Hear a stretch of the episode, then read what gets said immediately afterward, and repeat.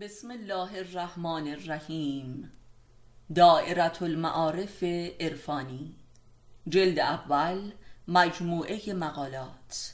مؤلف استاد علی اکبر خانجانی. فصل اول فلسفه آدم و حوا. خودشناسی جنسی. زناشویی یا قیامت نفس.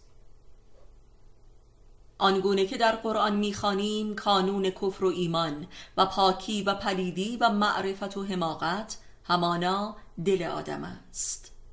و دل آدمی فقط در واقعی عشق زنده می شود و به فعل می آید و لذا همه صفات انسان را برون افکنی نموده و آشکار می کند بی تردید نخستین جهان حاکم بر نفس انسان.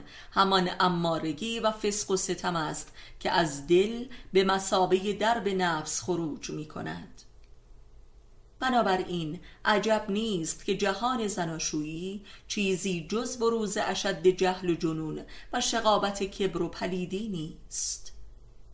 و زن و شوهر متقابلا همچون لباس همدیگرند تا در جامعه رسوا نشوند و هر آنچه که در جامعه رسوا می شود سطحی ترین بخش این برون افکنی کفر می باشد